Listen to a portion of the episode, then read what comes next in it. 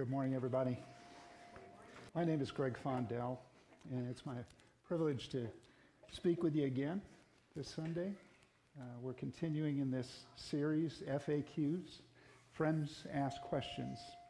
And today we're going to be looking at a question that non believers as well as believers ask Can the Bible be trusted? Before I begin, I want to acknowledge and recommend a very good source on this and other faith, faith questions. Uh, the Reason for God uh, Belief in an Age of Skepticism by Timothy Keller. Uh, this book was very helpful to me in sorting through some of the arguments for and against the reliability of Scripture, and I, also some really good responses to other faith questions that our friends are asking as well. I'd like to ask you to just bow with me in a word of prayer. May the words of my mouth and the meditation of my heart be pleasing in your sight, O Lord, my rock and my redeemer. Amen. One of the things that troubles people most about Christianity is the Bible. They say something like, like this There are many good things in the Bible, but you shouldn't insist that everyone believe and follow everything in it because there are some things in the Bible that are just wrong, things that are historically unreliable. We don't know what really happened or what was actually said. Much of the Bible is culturally regressive and promotes certain views that are best left behind. Even though there are good things in the Bible, don't insist on it being entirely trustworthy and completely authoritative in everything it says. So, what do we say to that? Many people today say that the Bible, especially the New Testament, was concocted by people who had a political agenda. Who can ever really know what Jesus really was like? The idea that he claimed to be divine, he did miracles, he died on a cross, was raised to life, and people saw him. All those ideas, all those accounts, all those legends were created by church leaders who were trying to consolidate their power in order to build a movement we really don't know what happened. What do we say to that? Well, I think first we say that we can trust the Bible historically. First, the New Testament accounts were written too early to be legends. When Luke wrote his story of Jesus' life, notice what he said to his readers in the very first few verses. Many have undertaken to draw up an account of the things that have been fulfilled among us, just as they were handed down to us by those from the first who were eyewitnesses and servants of the word. Therefore, since I myself have carefully investigated everything from the beginning, it seemed good also to me to write on an orderly account for you.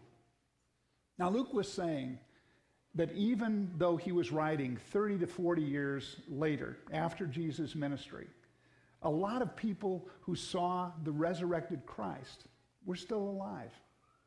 He was inviting anyone who wanted to read his account to check his sources. Now, Paul wrote his letters only 15 to 20 years after Jesus' ministry.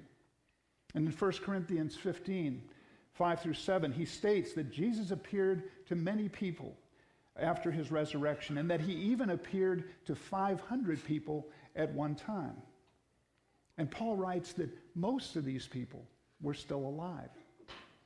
He couldn't have proposed a widely circulated document that there were still 500 living witnesses who saw the resurrected Christ unless that was really the case. In Philippians 2 6 through 11, Paul quoted a hymn about Jesus' divinity. If Philippians was written only 15 years after the events of Christ's life, and the hymn that Paul was quoting had been written even earlier than that, we know that people were already worshiping Jesus. They believed his claims to be God. They believed the miracles. They believed the crucifixion and the death, and they believed the resurrection appearances. Let me give you three reasons why we can trust what the Bible says about Jesus. First, the New Testament accounts were written too early to be legends. Anyone could write an account 200 years later when all the eyewitnesses were dead and say whatever they wanted. But that person couldn't say Jesus was crucified and then resurrected when hundreds of people were still alive who had seen whether he had been or not.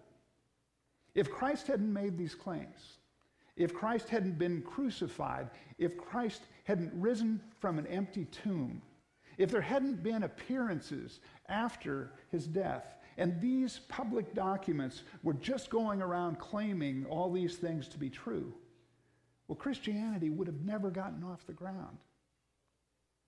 Second, the New Testament documents are too counterproductive to be legends. The theory is that the Bible doesn't give us what actually happened.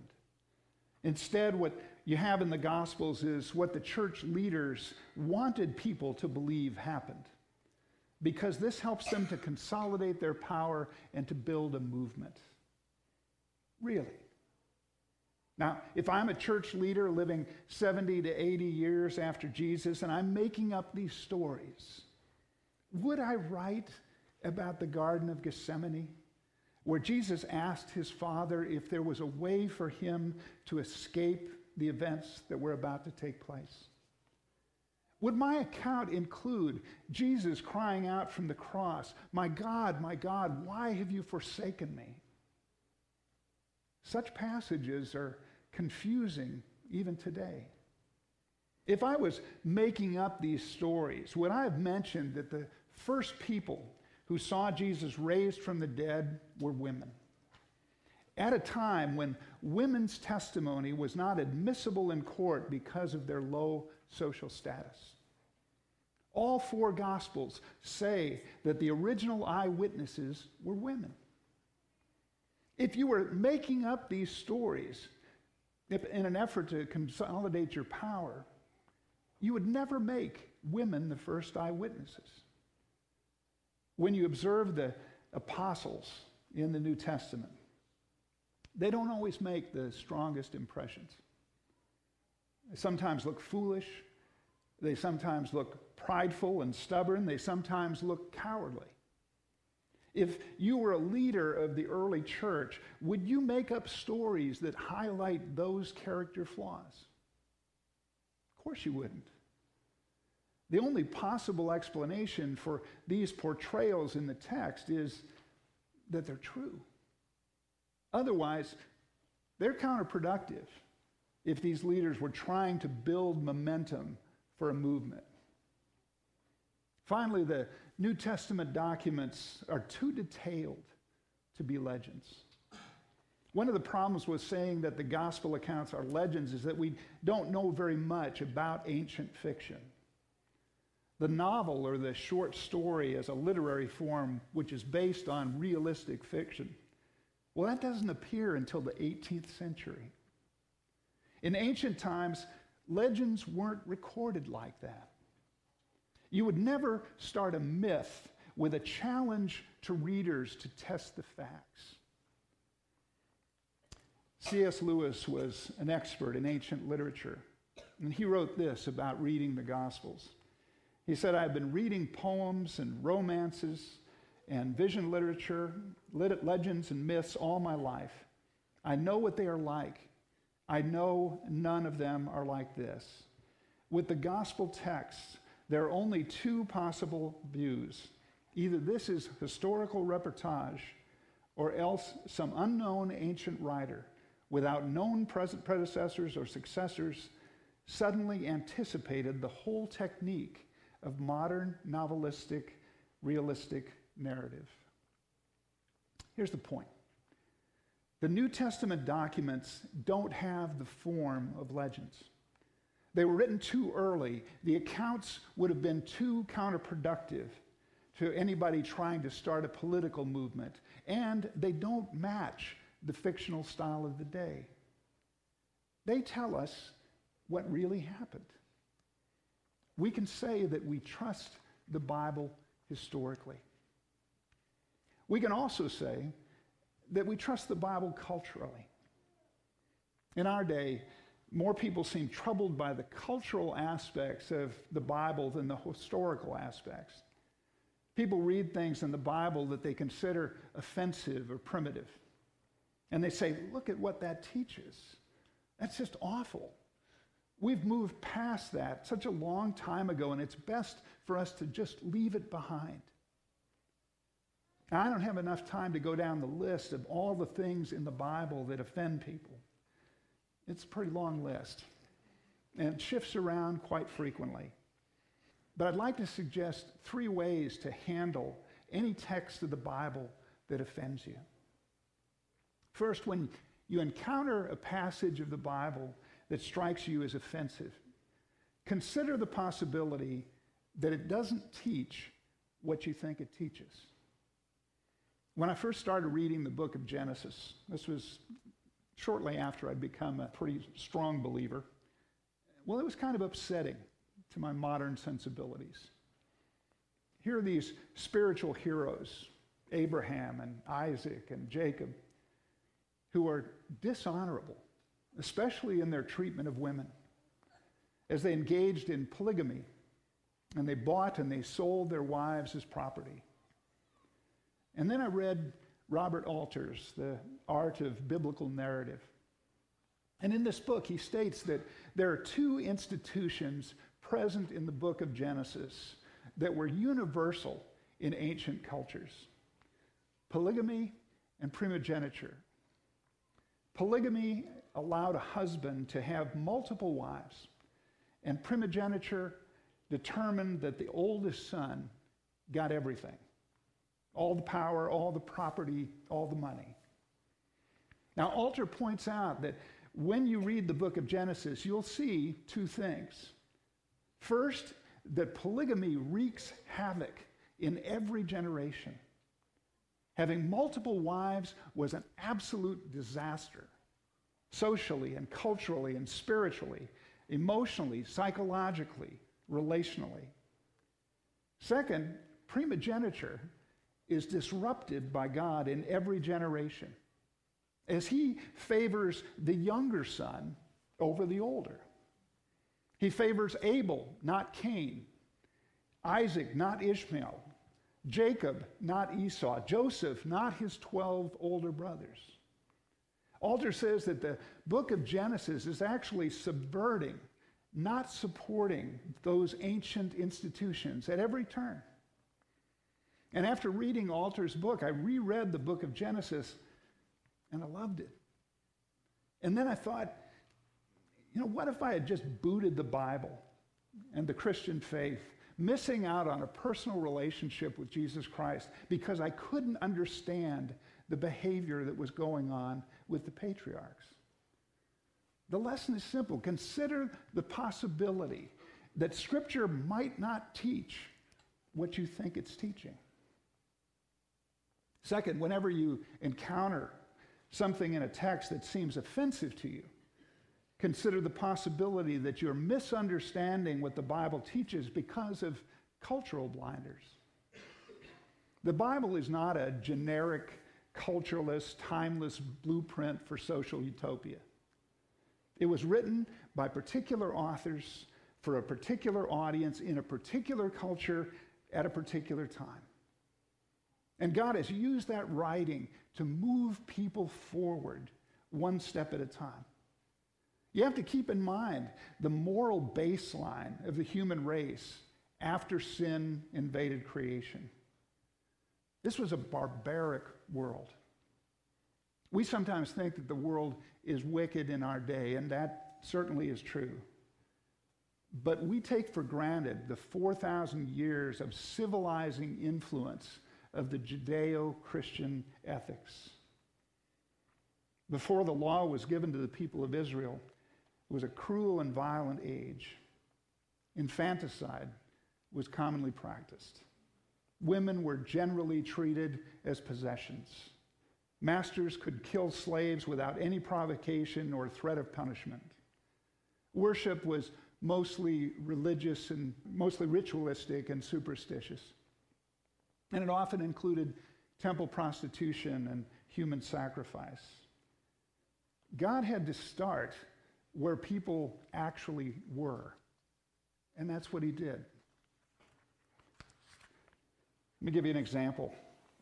A lot of folks ask the question if the Bible really is God's word, why does it allow for practices like slavery?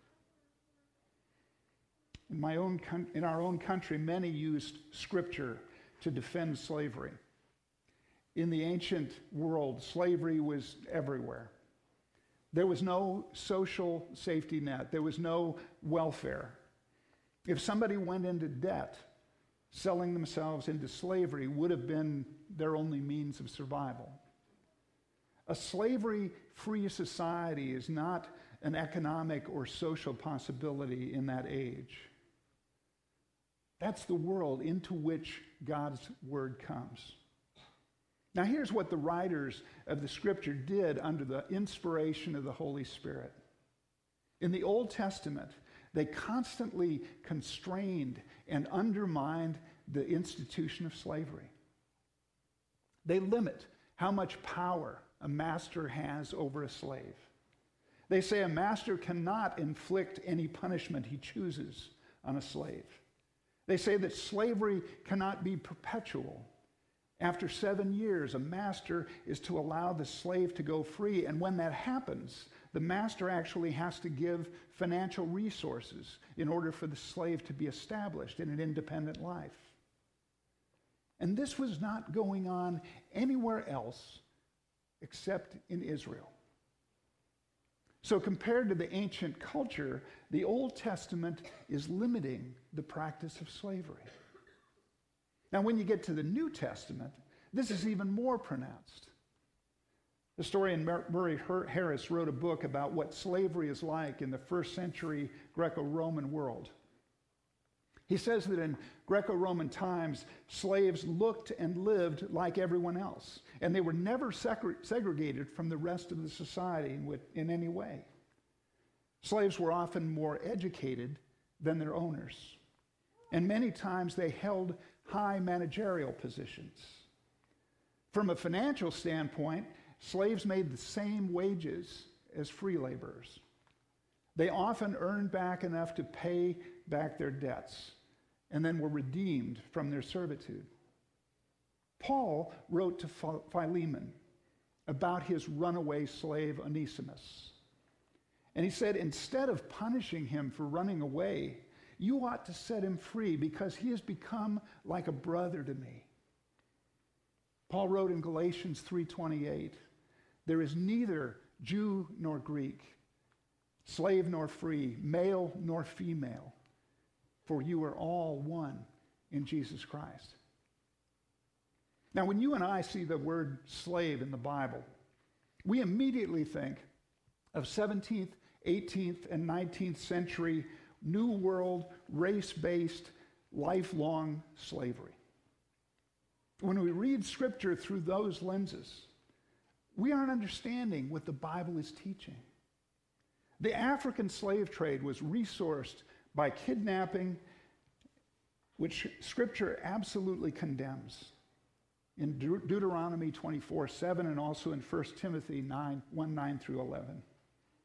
So, what happens is that 18th and 19th century Christians studied the trajectory of the Bible, how the Old Testament had changed the ancient culture into which it was written, and advocated an even more egalitarian view in the New Testament.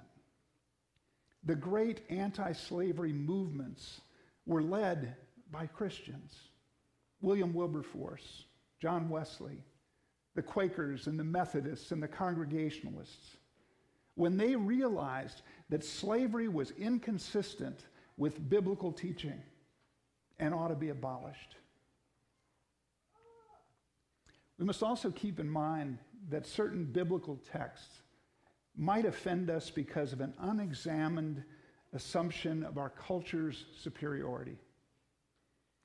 We might read a certain passage of Scripture and say, that is so backward. That is so unenlightened. But we ought to entertain the idea that maybe we feel that way because in our particular culture, that text is a problem. The other cultures that pa- that passage might not come across as regressive or offensive in any way. In Western societies, we read what the Bible says about sex, and we have a problem with it.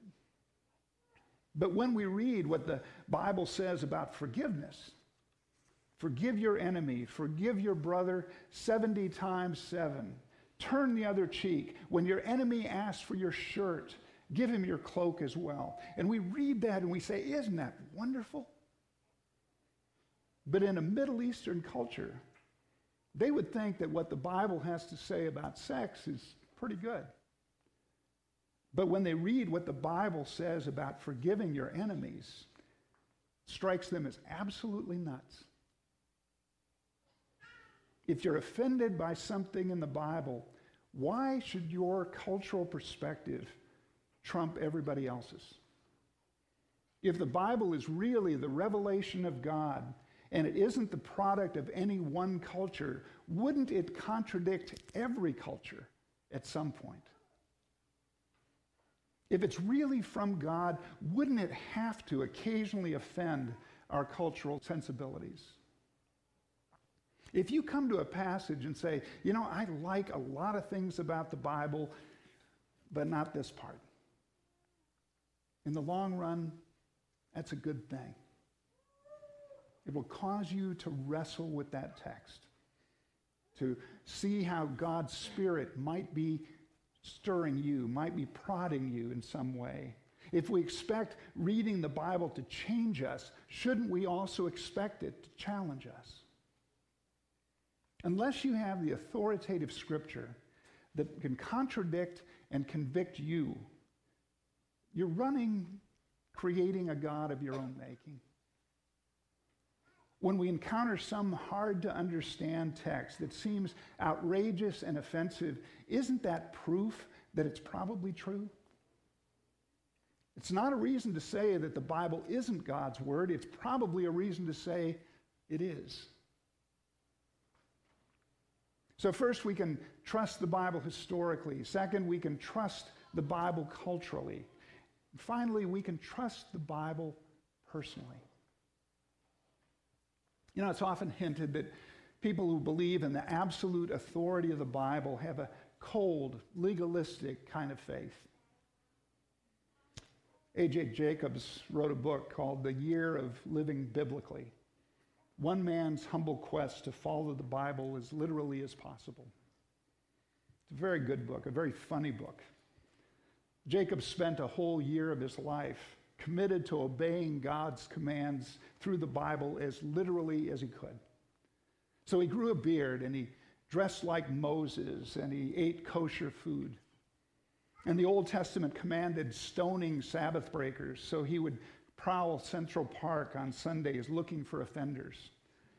And he didn't want to get arrested, so he would secretly pelt them with little pebbles from behind and then look away. Of course, it's a bit absurd, but the point is that Jacobs is writing millions of people say that they take the Bible literally. A 2004 Newsweek poll put it at 55%, but my suspicion was almost always that everyone's literalism consisted of picking and choosing. People plucked out the parts that fit their agenda. Part of what Jacobs intended to show is that no one can take the Bible literally. Of course, lots of people do pick and choose, and that's a fair critique. But I think he's dead wrong.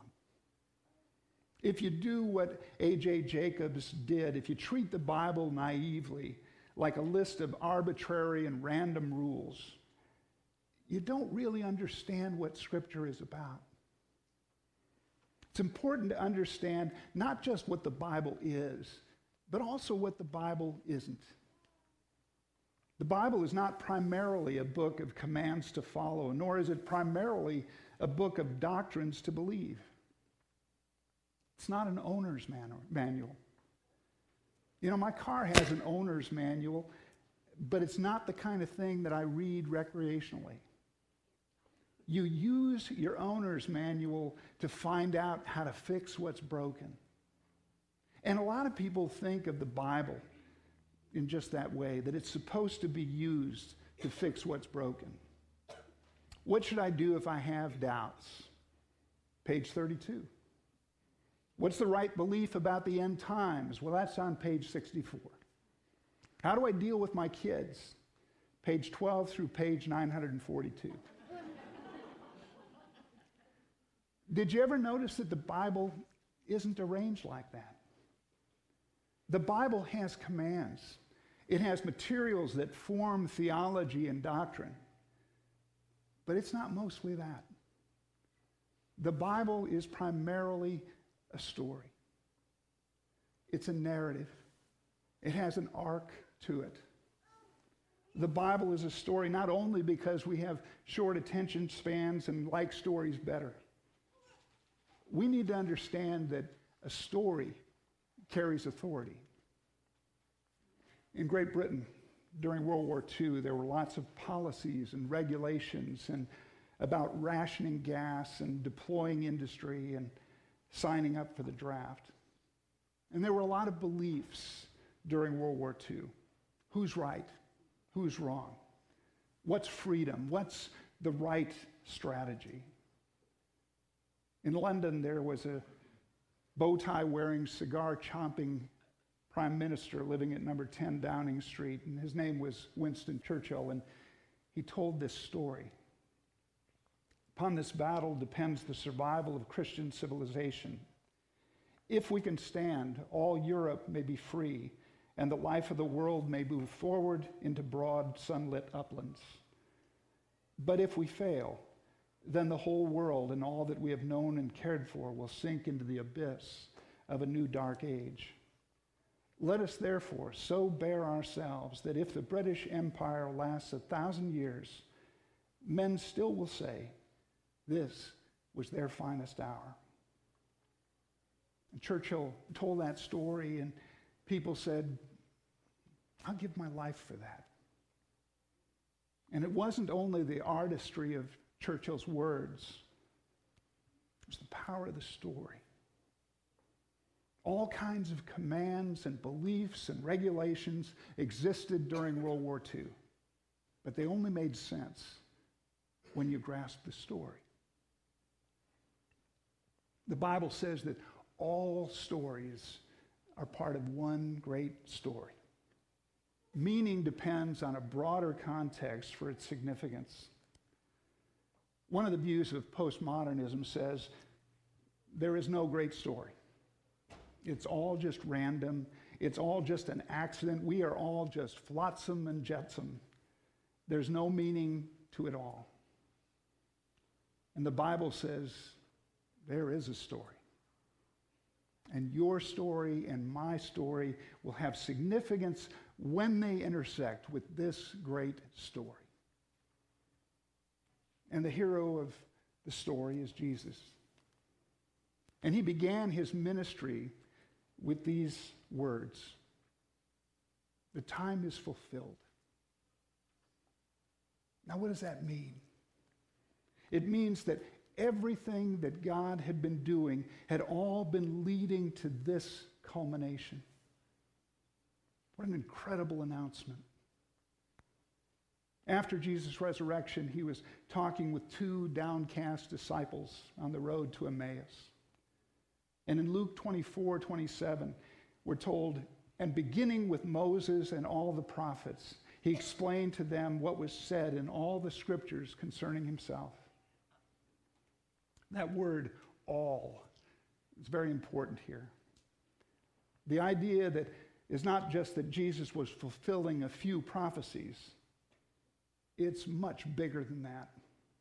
What Jesus is saying is now you get the whole story.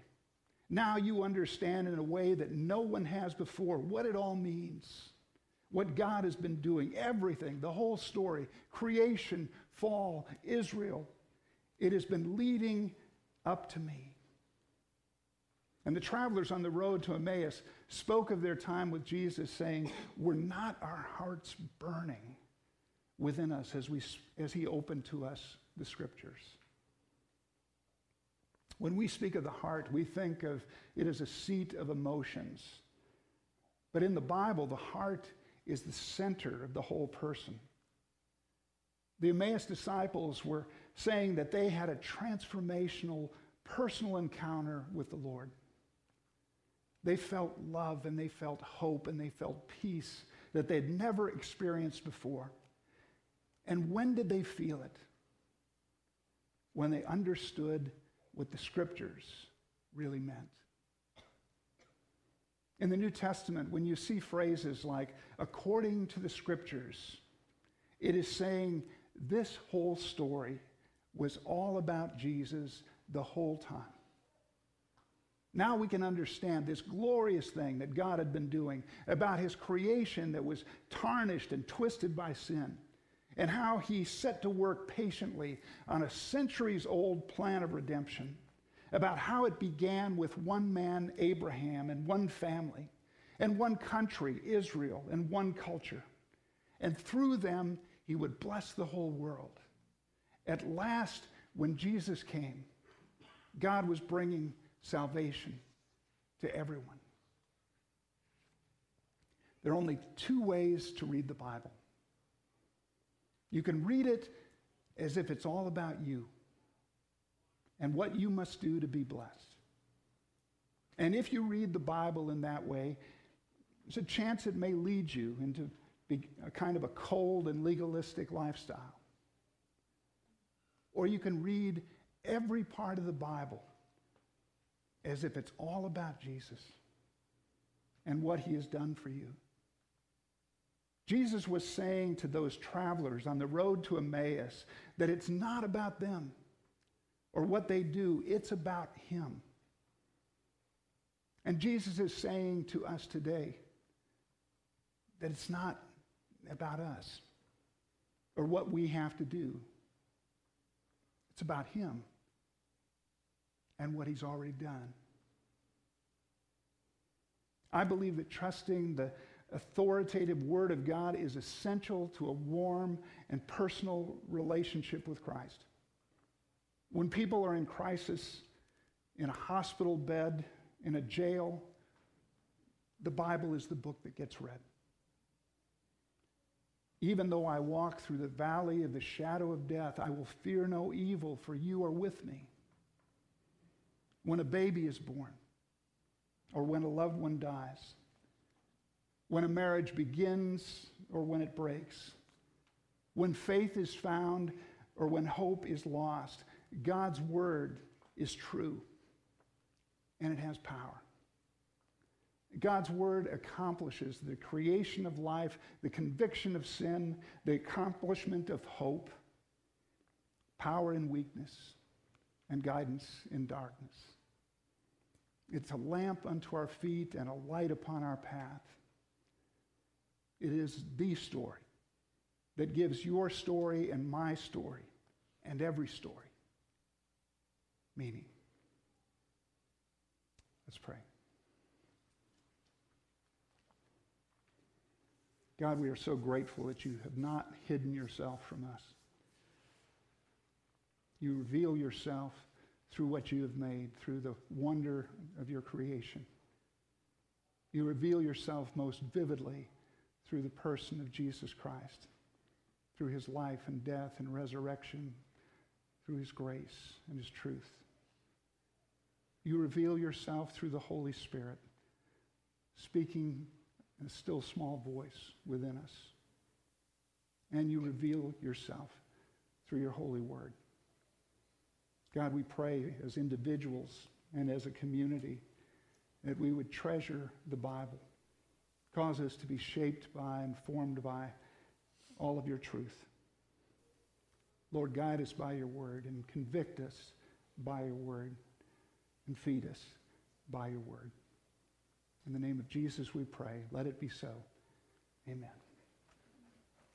Go with the intention to be faithful to Jesus, to carry his love and extend it to your family, to your friends, to those you meet along the way who are in need. Go with courage and with the resolve not to sin, and go with the exciting reminder that at any moment, Jesus Christ may come again. In the name of the Father, and the Son, and the Holy Spirit. Amen. Have a good Sunday.